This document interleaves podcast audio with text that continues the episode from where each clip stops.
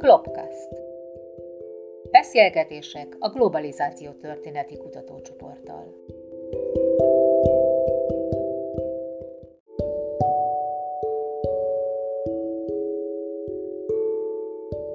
Vonzások és taszítások.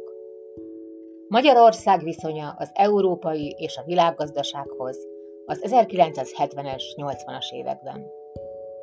Germos Kapál vendégelőadása a Globalizáció Történeti Kutatócsoport házi konferenciáján 2020. június 24-én. Én igyekeztem egy kicsit tágabb keretbe és egy talán közgazdaságtörténeti vagy gazdaságtörténeti keretbe helyezni az egész projektünket, hogy ne csak szűken arról beszéljek. Elsőként a globalizációt és a szocialista rendszert, hogy hogyan elsőre ezek talán messze állnának egymástól, de hát azért a kúrens irodalom az utóbbi tíz évben ezt elég erőteljesen összekapcsolja. Most itt a definíciót nem akarom hosszasan vesézni, ez gyakorlatilag teljesen hasonló a globális és a lokálisnak egy minden erőteljesebb összekapcsolódásáról beszélünk. Hogy ennek gazdaságtörténeti oldalról a különböző politikákat és a technológiát szokták emlegetni, amik a legerősebb hajtóerei ennek a változásnak és ennek a folyamatnak. Politika alatt itt most főként vámpolitikát, kereskedelempolitikát, pénzpiaci deregulációt, a különböző migrációs szabályozásokat kell érteni. A technológia esetében nem csak egyszerűen a gépi eszközök fejlődéséről, hanem itt általában az utazási, szállítási költségek csökkenése, a az utazás meggyorsulása, a hajózás vagy a repülés olcsóbbá válása, az információ, kommunikációs változások a távírótól egészen a, a laptopok megjelenésig, és általában az információ áramlás sebességének a megváltozása, felgyorsulása az, ami nagyon erőteljesen hajtóereje ennek a folyamatnak. Ugye a szocialista rendszer úgy gondolkodott magáról, hogy ő lényegében azzal, hogy megvalósít egy második politikai világrendszert, ő kívül kerül ezen a téren, és, és lényegében a 70-es évek elejének, közepének felismerése, hogy ez egyáltalán nincsen így, és ő hiába kíván a Szovjetunió vezetésével, akár a KGST, akár a szélesebb értelemben vett többi szocialista rendszer visszavonulni a világgazdaságtól, elzárkozni, valójában ez egy elég meddő kísérlet volt, tehát innentől ez a kényszerrel szembe kellett nézni, és erre valamit válaszolnia kellett. Én három fő indikátort vázoltam itt fel, és majd ebbe illesztem bele a mi kutatócsoportunknak, illetve hát a saját kis mondókámat. Egy 2010-es Cambridge egyetemi tankönyvben is azt írja, hogy három indikátor érdemes a globalizáció szakaszolásához használni. Az egyik az árkonvergencia, ami ugye azt jelenti, hogy a belföldi árak miként és milyen sebességgel alkalmazkodnak a világpiachoz. A második a kereskedelem és a tőkeáramlás bővülése, a harmadik pedig a munkaerőáramlás, ami sokszor migrációval is jár, akár országon belül, akár ez lehetett kontinensek közötti. Ugye ez az ábra nagyon röviden mutatja a globalizációs hullámokat, ugye a ti projektetek lényegében átfogja ezeket a hullámokat. Amiről én fogok beszélni, az ugye nagyjából a 60-as évek vége, 80-as évek közepe ebből a szempontból. Ugye az árkonvergenciát az árpi, árupiacok különféle változásaival szokták megfigyelni, ezek tulajdonképpen teljesen azonos árak általában nem tudnak létrejönni a lokális és a globális piac között, hiszen szállítás és tranzakciós költségek mindig vannak, ezért sokkal célszerűbb és gyakorlat sokkal inkább az, hogy a, az áralkalmazkodás, árkorrekció sebességét vizsgálják, és ezzel mutatják ki azt, hogy egy adott piac mennyire csatlakozott fel a világgazdasághoz. Most természetesen ezeket az áralakulásokat a vámok és a különböző kereskedelem politikák nagyon erőteljes mértékben befolyásolják, és erre. A szocialista rendszer, a szocialista blokk és ezen belül is Magyarország egy remek példa, hogy milyen fajta politikákat vetnek be annak érdekében, hogy ezeket a, a globális folyamatokat lassítsák, megállítsák, tehát a megállításhoz is illúziók kapcsolódnak, tehát azt látjuk, hogy az ismert 73-as olajválságot követően tulajdonképpen arról beszélhetünk, hogy kormányzat és a pártvezetés ezt az árkonvergenciát igyekszik megakadályozni, tehát a korabeli szóhasználat is azt mondja, hogy begyűrűzzenek ezek a világpiaci árak a belföldi piacra, mert hogy ezek romboló erővel hatnak, sok-sok mindent megdrágítanak, és ezt sem a fogyasztókra, sem a termelőkre nem kívánják ráengedni, és akkor építik ki ezeket az úgynevezett pénzügyi hidakat, amik különféle szubvenciók, bonyolult rendszere, ami elképesztő költségvetési áldozatokkal jár, és az adósság növekedésnek a két-három legfontosabb faktora közül ez az egyik igen fontos tényező. Ugye ismert, hogy 1978-79-ben világossá válik a Magyar Nemzeti Bank és más csoportok nyomására, hogy ebben a formában ez a modell nem finanszírozható, és ezért gyakorlatban ráengedik a belföldi piacra fokozatosan, még mindig tompítottan a világpiaci árakat, tehát tulajdonképpen megkezdődik Magyarország, a szocialista blokk és a világpiac között az a fajta árkonvergencia, amit tulajdonképpen ezek a globalizációs folyamatokat nagyon jól jelzik. Másik tényezőnk ugye a tőkepiac és kereskedelem. Ugye jól látható az, hogy a 60-as évektől a KGST országok, sőt már néhányan korábban is a legnagyobb elzárkózottság idején is különféle nyugati kölcsönökhöz folyamodnak. Ez a 60-as évektől felgyorsul. Ugye ismert az első magyar IMF csatlakozási kísérlet története, amikor 1968-ban megszületik ez a kezdeményezés. Tulajdonképpen láthatjuk majd, hogy ez teljesen összecseng más folyamatokkal ez a dátum, és nem csak a, egyszerűen a gazdasági reform miatt. Ekkor a végén ugye visszavonulót fújnak, mert a Szovjetunió hajlandó biztosítani azokat a finanszírozási forrásokat, amelyek a magyar gazdaság átalakításához, fejlesztéséhez szükséges. A 70-es években ugyanakkor azt látjuk, és ugye mindig Fekete János szokták ennek kapcsán emlegetni, hogy egy rendkívül széles és sokoldalú banki, pénzügyi területen a tőkepiac minden részét átfogó networköt épít ki Fekete János, ami azt is jelenti, hogy a, az ország külső finanszírozási igényét, friss forrás iránti igényét, ami elvileg azt szolgálná, hogy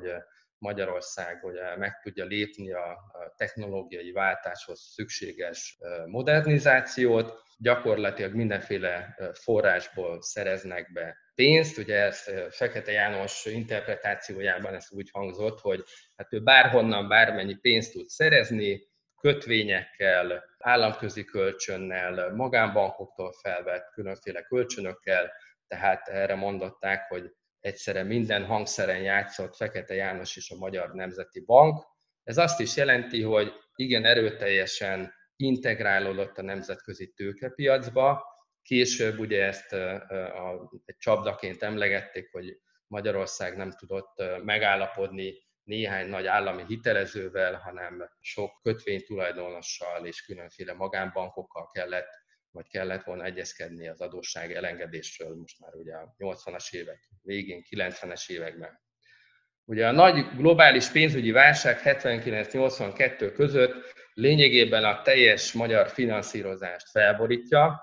és utolsó mencsvárként szaladunk az IMF-hez, és ezt követően gyakorlatilag a belépés pillanatától el kell fogadni egy nemzetközi szabályrendszert, Magyarország ezzel a globális tőkepiacba gyakorlatilag teljes mértékben mondjuk így integrálódik, és sok szempontból a belföldi gazdaságpolitikát ez a nemzetközi pénzpiac diktálja, hiszen új forrásokhoz vagy refinanszírozáshoz akkor lehet jutni, ha ezek a pénzpiacok és a, ezek az IMF vagy a Világbank elfogadja a magyar belföldi gazdaságpolitikai lépéseket. Ugye a kereskedelmet illetően nagyon látványos a, a bővülés. Itt most ugye a 75-76-os váltópont azért van, mert 75-ig devizaforintban mérték a külkereskedelmet, utána folyóforintban. Tehát azt látjuk, hogy mind a teljes külkereskedelem, mind pedig a különböző nagy csoportokban, most itt nem tettem már az ábrára fel a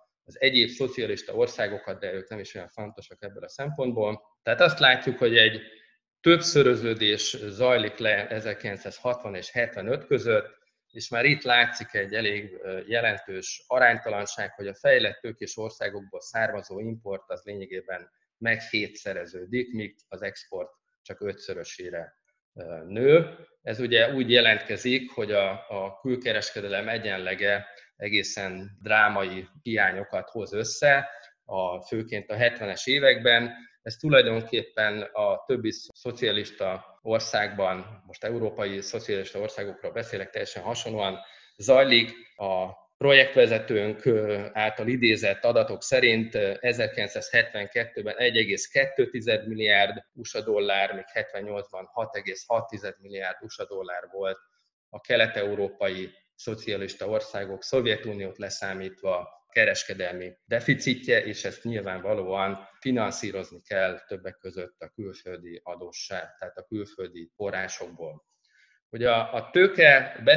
a, a modern technológiák beszerzése lényegében nem működik már a blokkon belülről, haditechnikai vállalatoknál is azt látjuk, hogy mint több alkalommal több százezer dolláros beszerzési tételek jelennek meg, még annak érdekében, hogy korszerű gépeket, műszereket és egyebeket szerezzenek be. Tehát van egyfajta úgymond tőkés exportkényszer, tehát a KGST-n kívüli, vagy nem RUL elszámolású exportot kéne ahhoz növelni, hogy ezt ellentételezni, finanszírozni lehessen, és ne újabb adósság felvételével, ne újabb forrás, külső forrás bevonása kelljen ezt az importot finanszírozni. Na most innentől kezd egyre inkább kulcsfontosságú válni a kereskedelem szabályozásnak a problémája, és itt jön be az Európai Gazdasági Közösség. Ugye azzal szemben a hagyományos szovjet és kelet-európai politika az volt, hogy lehetőleg negligálni kell, ez úgyis csak a, a NATO-nak a gazdasági szárnya, ami hát hamarosan szét fogják feszíteni a belső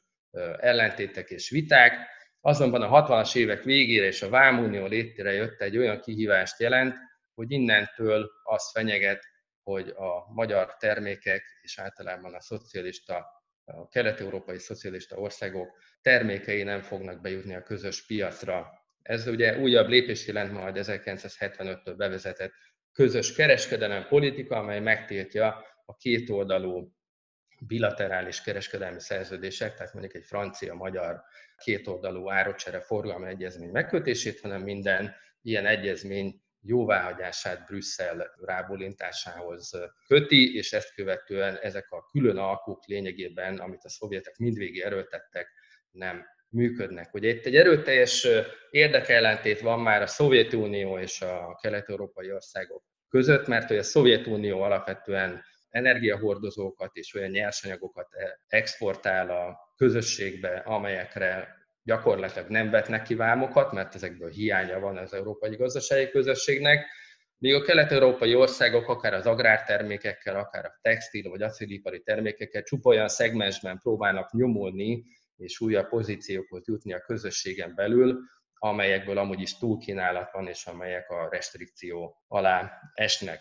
És ezért állítom azt, hogy lényegében a 60-as évek, 60-70-es évek fordulójától a magyar kereskedelem, politika és gazdaság, mondjuk így külgazdasági diplomácia, amit nálunk ugye döntően és a kelet-európai országokban a szovjet mintának megfelelően a külkereskedelmi minisztériumok irányítottak, egy alapvető feladattá válik egyáltalán hozzáférést teremteni vagy fenntartani a hagyományos európai piacokhoz, mert hogy itt zajlik és ide irányul a tőkés exportunknak egy igen tetemes része, ami viszont a másik oldalról Brüsszelből nézve ugye korán sem ilyen fontos kérdés, mert hogy a, az egész KGST a teljes EGK importján belül egy 4-5 százalékos részarányt képvisel, tehát amíg a kelet-európai országoknak egy elsőrangú érdeke, hogy bejusson a piacra, addig az ő beengedésük a belső, most már egységes vagy egységesülő piacra lényegében semmilyen különösebb érdemi indok nem fűződik. Most ez nyilván egy erős túlzás, de hát tulajdonképpen egy ilyenfajta aszimmetria áll fel a KGST és az Európai Gazdasági Közösség, illetve a kelet-európai országok és a nagy nyugat-európai partnerek között. A harmadik olyan faktor, amelyet ugye a globalizáció egyik mérőfokának tekintenek, ez ugye a munkaerőpiaci változások és az ehhez kapcsolódó migrációs folyamatok. Ugye a bérkonvergencia az még ma sem történt meg Kelet-Európa, Nyugat-Európa között, hát még akkor a 90 előtti korszakról beszélünk. Ugyanakkor azt látjuk, hogy az 50-60-as évek fordulójától beindul egy olyasfajta szakértői és tudásvándorlás, amely nagyon is élénké teszi ezeket a kapcsolatokat, akár a tudományos akadémiák, akár egyetemek, akár kutatóintézetek, illetve a közvetlen vállalatközi kapcsolatok élénkülése is itt egy nagyon fontos tényező. Itt ugye a Bognár József nevével fémjelzett afrikai projekteket lehet említeni, ugye ebből nőtt ki aztán a kis kutatóintézete, amely aztán világgazdasági kutatóintézetté nőtte ki magát. Nagyon élénk a 70-es évektől ugye az állambiztonság és az elhárítás élénken figyeli a Magyarországra látogató vállalati szakembereket, akik az importált technológiáknak a beüzemelését végzik, a legváltozatosabb vállalatok esetében, és hát megindul egy jelentős tudás és technológia export a harmadik világ irányába. 80-as évekre azt látjuk már, hogy Magyarországon is jelentős létszámban megjelennek a munkaerő hiányos szegmensekben a külföldi vendégmunkások, tehát a kubai és vietnámi textil munkásnők, a lengyel bányászok, stb. És hát ezzel párhuzamosan Algériától Líbián át Szíriáig sok-sok terepen vannak ott a magyar szakemberek, az NSZK-ba utazó vendégmunkásként foglalkoztatott szénbányászokig bezárólag, és egy új minőség is megjelenik a 80-as években, ez pedig a know-how-nak az exportja, erre példaként én most éppen katonai területről tudok mondani, az Alapolban felépített katonai főiskola esete, vagy éppen a HM elektronikai igazgatóság, amely a rádiófelderítő rendszerekhez kapcsolódó képzési és katonai szaktudásokat exportálta, és hát jelentős jövedelmeket teremtett. Gyakorlatilag a második blokkhoz, a kereskedelem témaköréhez kapcsolódik az a projekt, amelyben én 2015-től részt veszek. Ez gyakorlatilag a Vámunió létrejöttétől Gorbacsov hatalomra kerülésig vizsgálja kelet-európai KGST országokat, mínusz Szovjetunió, viszont pluszként Jugoszlávia, mint egy érdekes köztes, de mégiscsak szocialista ország került be a projektbe, és ugye azt vizsgáljuk, hogy az európai enyhülési folyamat, az európai emancipáció hogyan kapcsolódik össze a gazdasági kapcsolatok változásával, és a különféle kelet-európai elitcsoportokban ez milyen percepciója van ennek, milyen víziókat fogalmaznak meg arról, hogy miként kell viszonyulni az európai gazdasági közösséghez, ez egy ellenség, vagy egy barát, akivel társulni kell és együttműködni kell, és hát a projekt ugye ezt együttesen, ezeket az országokat már egy kötetben fogja elemezni. Lényegében most zárul a projekt szeptemberrel, és remélhetőleg ősszel a zárókötet a Routledge kiadónál meg is fog jelenni. Ugye a külkereskedelmi érdek megfogalmazása nem is feltétlenül annyira magától értetődő, de hogy ez mennyire önállóan és mennyire milyen függetlenedési törekvésekkel történik, ezt néhány sarokpontot felsoroltam. Az 1958 annyiból érdekes itt, hogy nem nagyon ismert és nem szokták emlegetni a magyar irodalomban, hogy alig két évvel az 56-as forradalom után egyfajta kitörési kísérletként Magyarország beadja az általános vámtarifa egyezményhez való megfigyelői státusra vonatkozó kérelmét, amit akkor a britek és az amerikaiak nagyon villám gyorsan leszerelnek, és ebben a közegben a Kádár kormány visszavonja ezt a kérést, de ez egy fontos jelzés arra, hogy a kereskedelem politika területén megkezdődik az a fajta tapogatódzás, hogy miként lehetne a fontos piacokra bejutni, a nemzetközi multilaterális kereskedelmi egyezkedésekben részt venni, legalább információhoz jutni. És aztán hát látjátok a lépéseket, én ezeket most nem akarom itt elismételni, hogy milyen felismerések születnek a, főként a külkereskedelmi minisztériumban, hogy nem szabad beleragadni be a Magyarországnak a közös KGST álláspontba, változtatásra szükséges, más módszereket kell keresni, kétoldalú tárgyalásokat kell kezdeni Brüsszellel, mert különben a magyar termékek, kezdve a marhahússal egyszerűen kiszorulnak a közös piacról. És aztán nagyon érdekes az az érvelés is, hogy a GATT-ba való belépés szóba kerül 1968 júniusban, hogy egyrészt egy hónappal korábban a Nemzetközi Gazdasági Kapcsolatok Bizottsága dönt arról, hogy a KGST-n keresztül kell megpróbálni egyezkedni a közös piaca, másrészt viszont, amikor a GATT-ba való teljes jogú tagság kérelem beadása kerül terítékre, akkor itt a második legfontosabb érv az, hogy ekkora annélkül lehet az európai gazdasági közösséggel egyezkedni, hogy az diplomáciailag el kellene ismerni.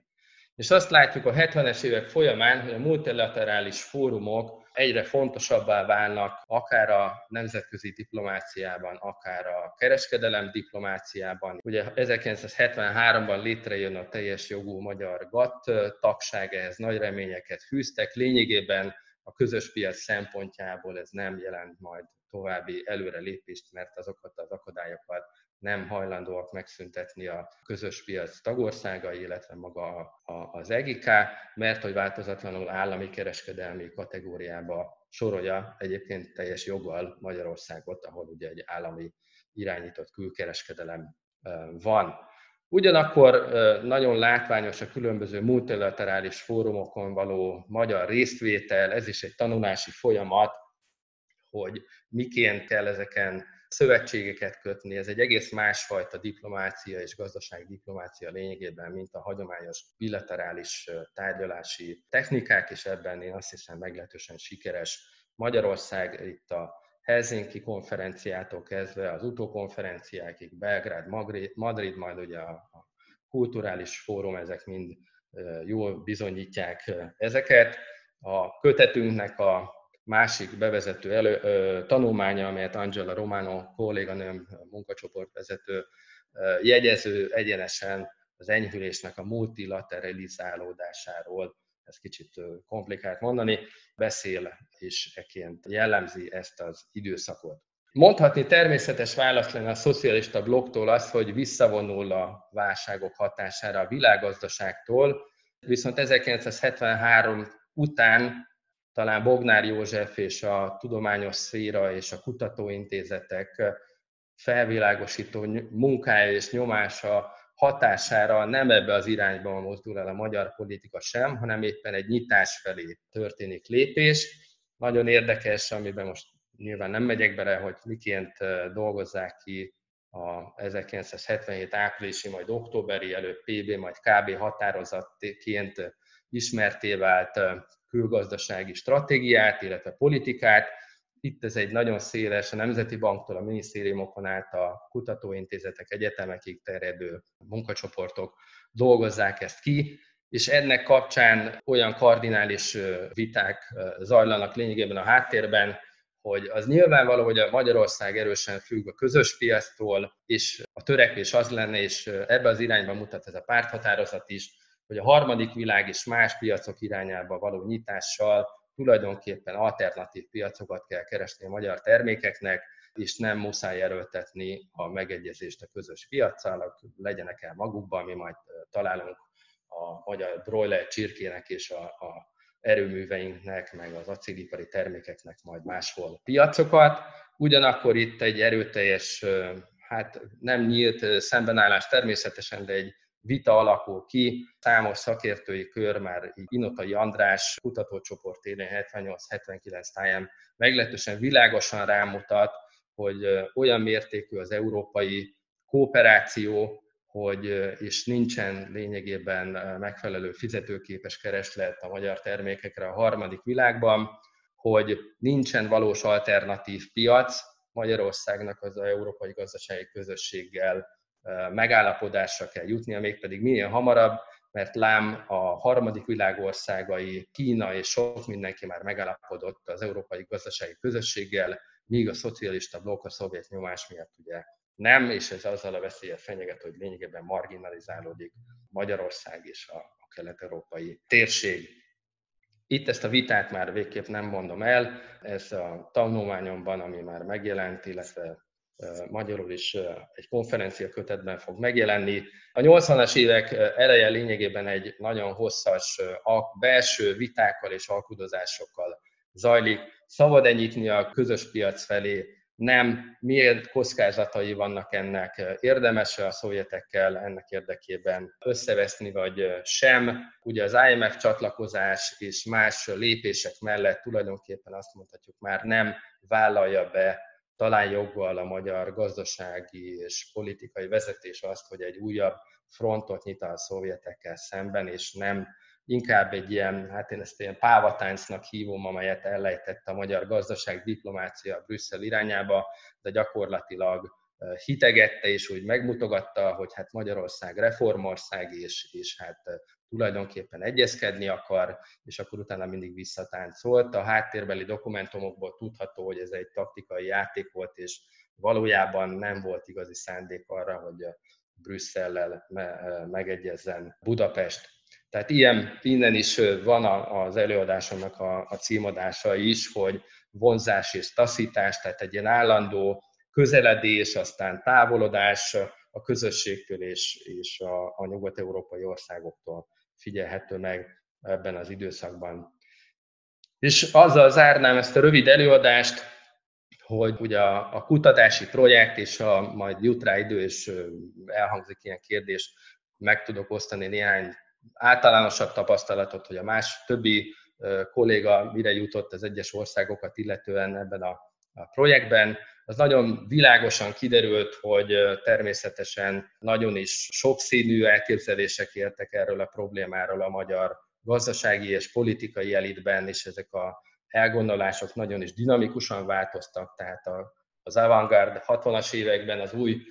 kitörési pontokat megfogalmazó külkereskedők gyakorlatilag a 80-as évek elejére a gátjaivá és kerékkötőivé válnak egy Brüsszel-Budapest megállapodásnak. Szerintem az is egy érdekes jelenség, hogy a külpolitika és a külkereskedelmi politika között bizonyos fáziskülönbségek, hangsúlyeltolódások és, és hát egyfajta hát úgy mondjam, diszkrepancia mutatható ki, amíg a külpolitikában sokkal bátrabban és egyértelműen kezdeményez Magyarország, addig a külkereskedelmi politikában, amit szerintem remekül jellemez és félmejelez ez a közös piachoz való viszony kérdése ebben a szovjet kényszerek és a szovjet gazdasági nyomás, gyakorlás mindvégig megakadályozza, hogy ebben az ügyben egy áttörést érjenek el a reform csoportok. És hát összességében én szerintem azt mondhatjuk, hogyha végig tekintünk a három említett szempontrendszeren, hogy Magyarország a 70-80-as években egyértelműen megkezdi azt a globalizációs folyamathoz való felcsatlakozást, a világgazdaságba való